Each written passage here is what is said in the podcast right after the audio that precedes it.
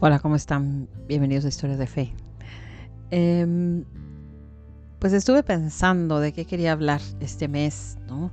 Que es el mes de conmemoramos a la Virgen de Fátima, ¿no? Que ya en el podcast de la semana pasada hablamos del Inmaculado Corazón de María y de los primeros em, cinco sábados del mes. Em, ahora, pues ya se viene, nosotros en México, yo soy mexicana, el 10 de mayo celebramos a nuestras mamás, ¿no? Es el Día de la Madre. No sé, en, otros países creo que es variable, ¿no? Em, pero también se celebra en mayo, ¿no? Creo también. Entonces pensé en que como estamos en el mes de mayo, ¿no? en el mes de María, me gustaría hablar sobre lo que es la maternidad espiritual. Y bueno, sobre Manuel tiene unas historias muy bonitas en su libro La paz tendrá la última palabra sobre madres espirituales. Vamos a ver qué nos cuenta ella sobre qué es la maternidad espiritual. Primero, dice, todavía estaba hablando a la multitud cuando su madre y sus hermanos, que estaban afuera, trataban de hablar con él. Alguien le dijo, tu madre y tus hermanos están afuera y quieren hablarte. Jesús les respondió, ¿quién es mi madre y quiénes son mis hermanos? Y señalando con la mano a sus discípulos agregó, estos son mi madre y mis hermanos, porque todo el que hace la voluntad de mi Padre que está en el cielo, ese es mi hermano, mi hermana y mi madre. Mateo 12 del 46 al 50. ¿Cómo pudo Jesús decir a las mujeres que bebían con avidez cada una de sus palabras? He aquí a mi madre. Jesús se identificó otras veces con algunas personas, con los pequeños, por ejemplo lo que hicieron al más pequeño de mis hermanos lo hicieron conmigo. Mateo 25, 40. O con los que padecían persecución a causa de su nombre. Saulo, Saulo, ¿por qué me persigues? Hechos 22, 7. Pero en este contexto identificó a algunas mujeres con su propia madre, María, la que por excelencia siempre hace la voluntad de su Padre que está en los cielos. Jesús no dijo que eran como mi madre, no, lo, que proclamó es infinitamente más fuerte. Afirmó que ellas eran su madre.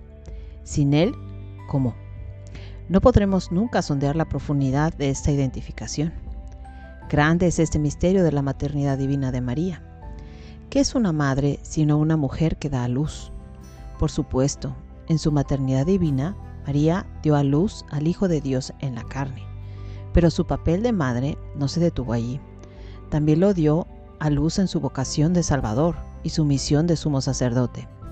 Estaba tan compenetrada con el plan del Padre respecto a su Hijo que a la hora de la pasión no se opuso a la cruz, más bien lo ayudó a llevarla.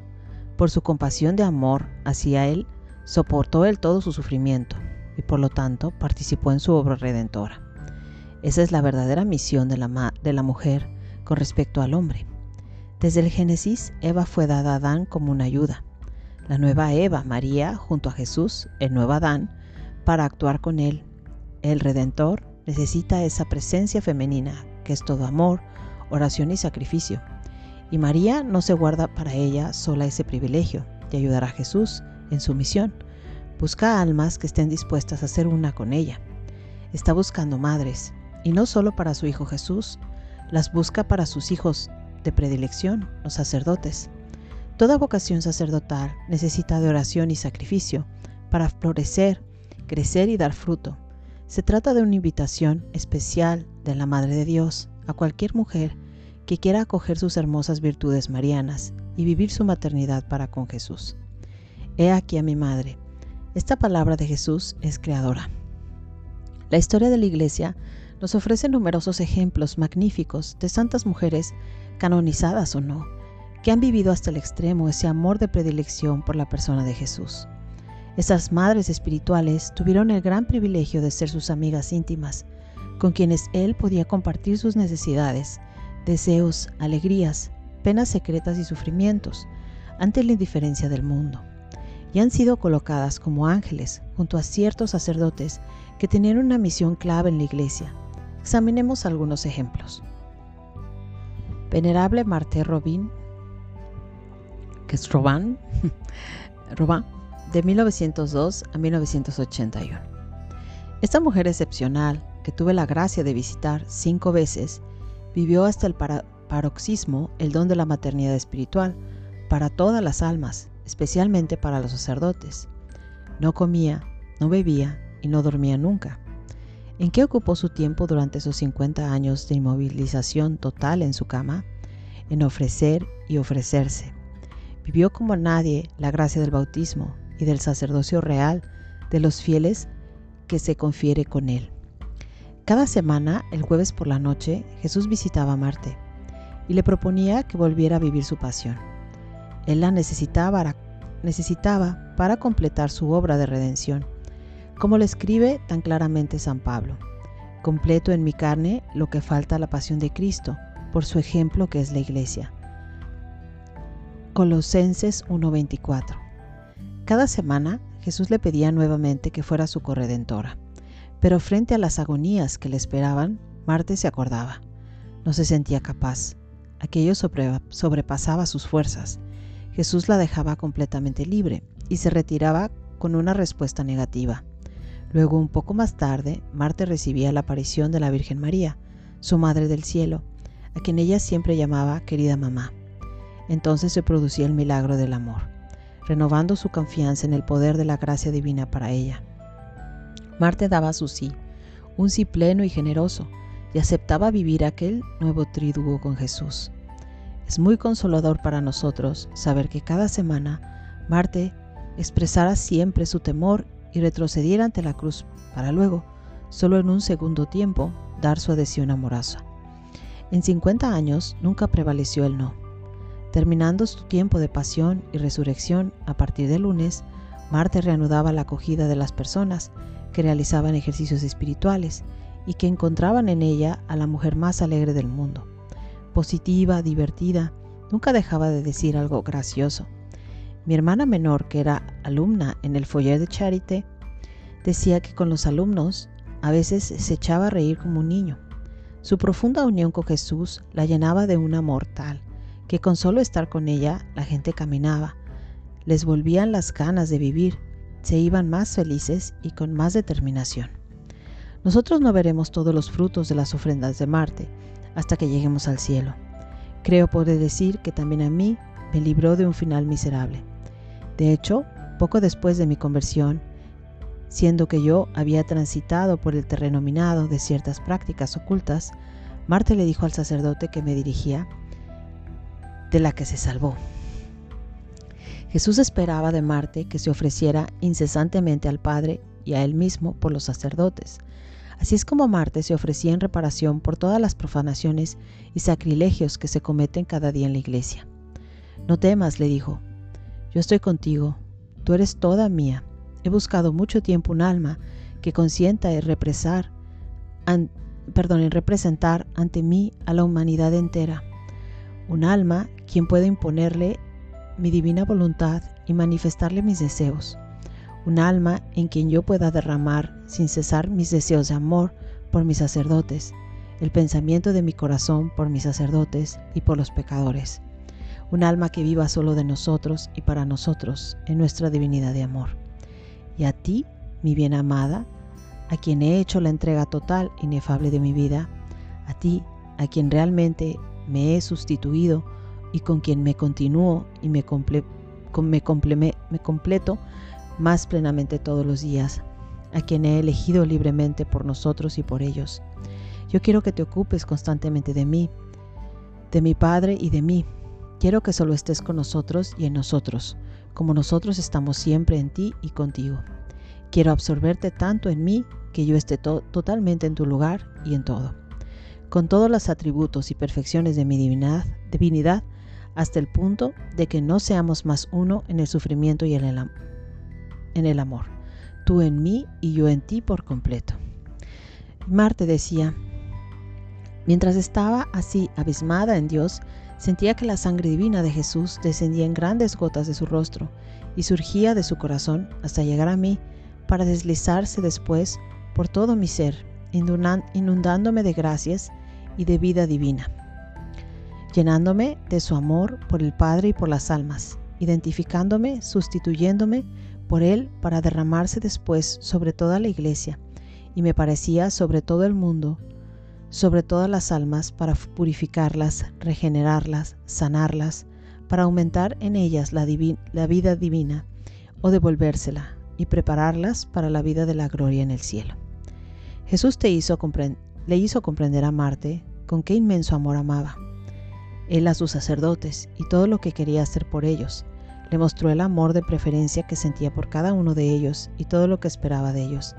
También le reveló cómo tendría que ayudarlos a todos para librarlos del mal y sacarlos del pecado, para hacerlos regresar a su sublime y, tan, y santo misterio, para purificarlos, santificarlos, divinizarlos, para una vida fecunda de apóstoles, a fin de unirlos a Él, a, a Él que quiere vivir y continuarse en ellos, y a través de ellos en todos sus miembros. Mi bien amada, diles a todos que todas sus acciones, incluso las menores, deben estar, ante todo, esencialmente animadas por la intención de alabar y glorificar a Dios, mucho, mucho más que por el deseo de sus propias ventajas e incluso de su salvación. Marte veía en espíritu a los sacerdotes y a veces se ponía a llorar ante el estado interior de algunos de ellos al celebrar la misa. Mis sacerdotes, mis sacerdotes, le decía Jesús, dámelo todo por ellos. Mi madre y yo los queremos tanto. Jesús le hizo también entender que los sacerdotes tienen una necesidad real de todo lo que él haría en ella por ellos. Así que Marte tenía un solo deseo, dejarse transformar en una pequeña hostia ofrecida al Padre para volver a traer a su corazón, en unión con Jesús, a las multitudes de sacerdotes que Jesús deseaba santificar y a las miles de almas que quería santificar a través de ellos. En Medugori, la Virgen también lo ha dicho a su manera, al hablar del triunfo de su corazón inmaculado. Hijos míos, apóstoles míos, ayúdenme a abrirle el camino a mi Hijo. Una vez más, los invito a orar por vuestros pastores. Con ellos triunfaré. Este mensaje fue dado a Miriana el 2 de octubre del 2010. Bueno, y al final les quiero dejar una oración que viene del libro de reparación del hermano Agustín, en donde nos ofrecemos como almas víctimas. Y es muy importante, ¿no? Que escuchemos este mensaje, porque ahora más que nunca, los sacerdotes están muy atacados y necesitan muchísima oración. Entonces, si nosotros ya somos madres. ¿qué nos cuesta tener un hijo más? un hijo espiritual más. Un sacerdote. Adopta uno. Adopta el sacerdote, el sacerdote de tu parroquia. ¿sí? Reza por aquel que te cae mal, ¿no? Por aquel que no te gustan los sermones, por el que da muy largos sus sermones. Sobre todo por él tienes que rezar. ¿sí? Entonces, eh, les voy a dejar esta oración del hermano Agustín.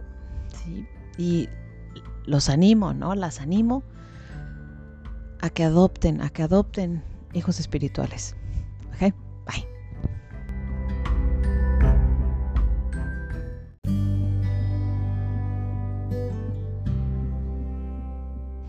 Virgen Inmaculada, modelo sublime de todas las almas hostias, a ti me consagro, a imitación de la hostia perfecta, para ofrecerle a Dios soportar todos los sufrimientos que Él quiere enviarme, en acto de reparación por los pecados con el que Él es ofendido, y de súplica por la conversión de los pecadores.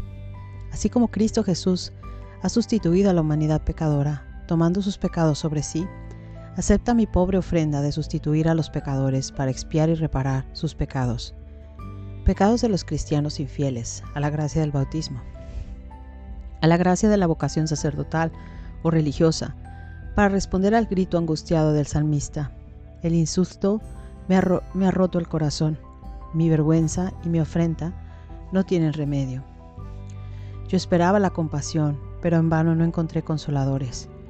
Me ofrezco para sufrir en lugar de una hostia santa, en peligro de profanación, tomando para mí las injurias que algunos causan a Jesús hostia, pues el celo de tu casa me devora, el insulto que te insulta caiga sobre mí.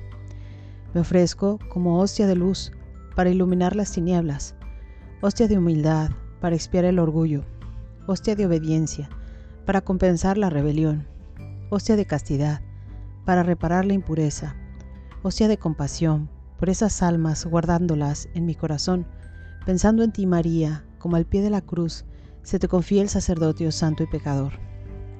Recibo de tu Hijo Jesús los intensos sufrimientos de su corazón de sacerdote eterno, ofrecidos el primer jueves santo hasta el fin de los tiempos. Virgen Inmaculada, me ofrezco como hostia inmolada en el altar de sacrificio, en unión con la víctima del Calvario, ofrecida al Padre en acto de reparación por la Iglesia, por todas las iniquidades de nuestro tiempo, para consolar al corazón eucarístico y sacerdotal de Jesús. Amén.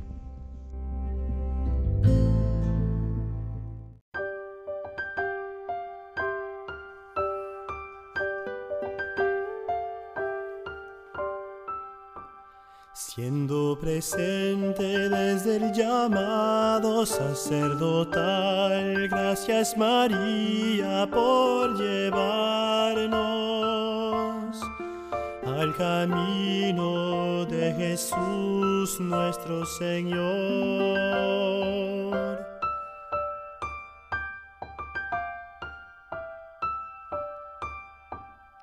Intercediendo en la formación sacerdotal, gracias María por mostrarnos esta luz resplandeciente de tu Hijo.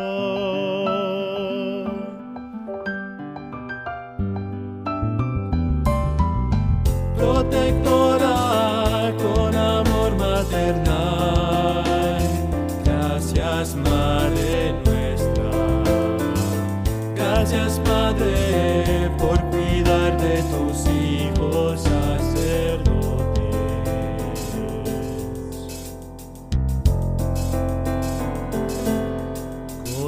especial predilección,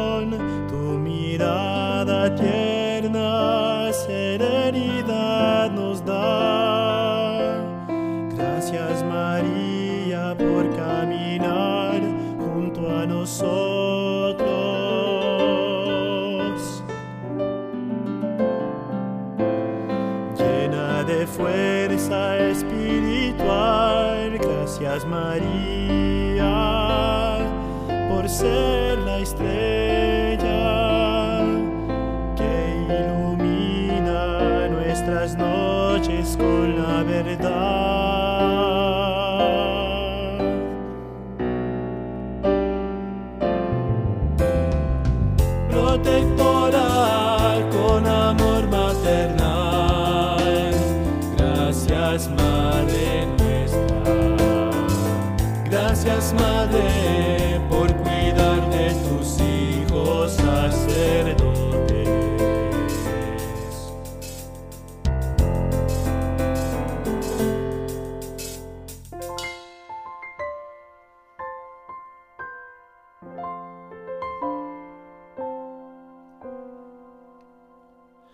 Confiando siempre en nosotros los sacerdotes. Gracias por enseñarnos a ser